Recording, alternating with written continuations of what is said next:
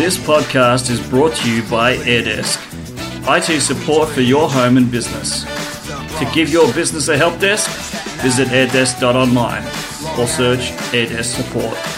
Hello and welcome to the Tech Authority podcast. I'm Andrew Brown, your host. Today I want to talk about some things that have happened with Windows updates. Now, we all know that Windows updates can be good. Most of the time, they're pretty decent and they usually do a good job of securing your computer. But sometimes they run into slight hassles.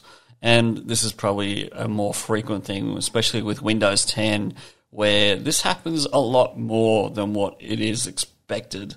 And uh, right now, there's been some issues with Windows 10 in a particular update that was released in April with the cumulative update.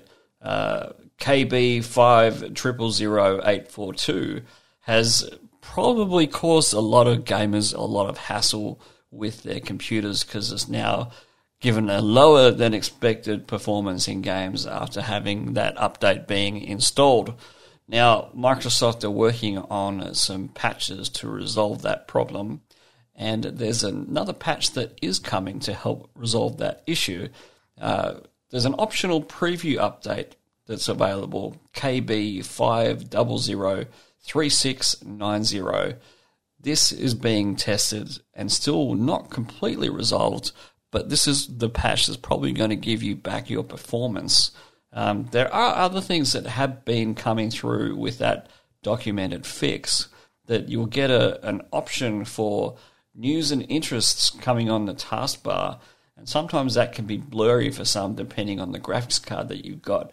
But hopefully this will be resolved for you now. So with you, if you can turn that news and interests off, sometimes that may give you hassles as well. So I suggest leaving it on. It gives you access to the news if you really want to have some updates. It's okay, it's not a big update, but I'd suggest installing it. Thanks for listening. We'll be back tomorrow with another podcast episode. Bye for now.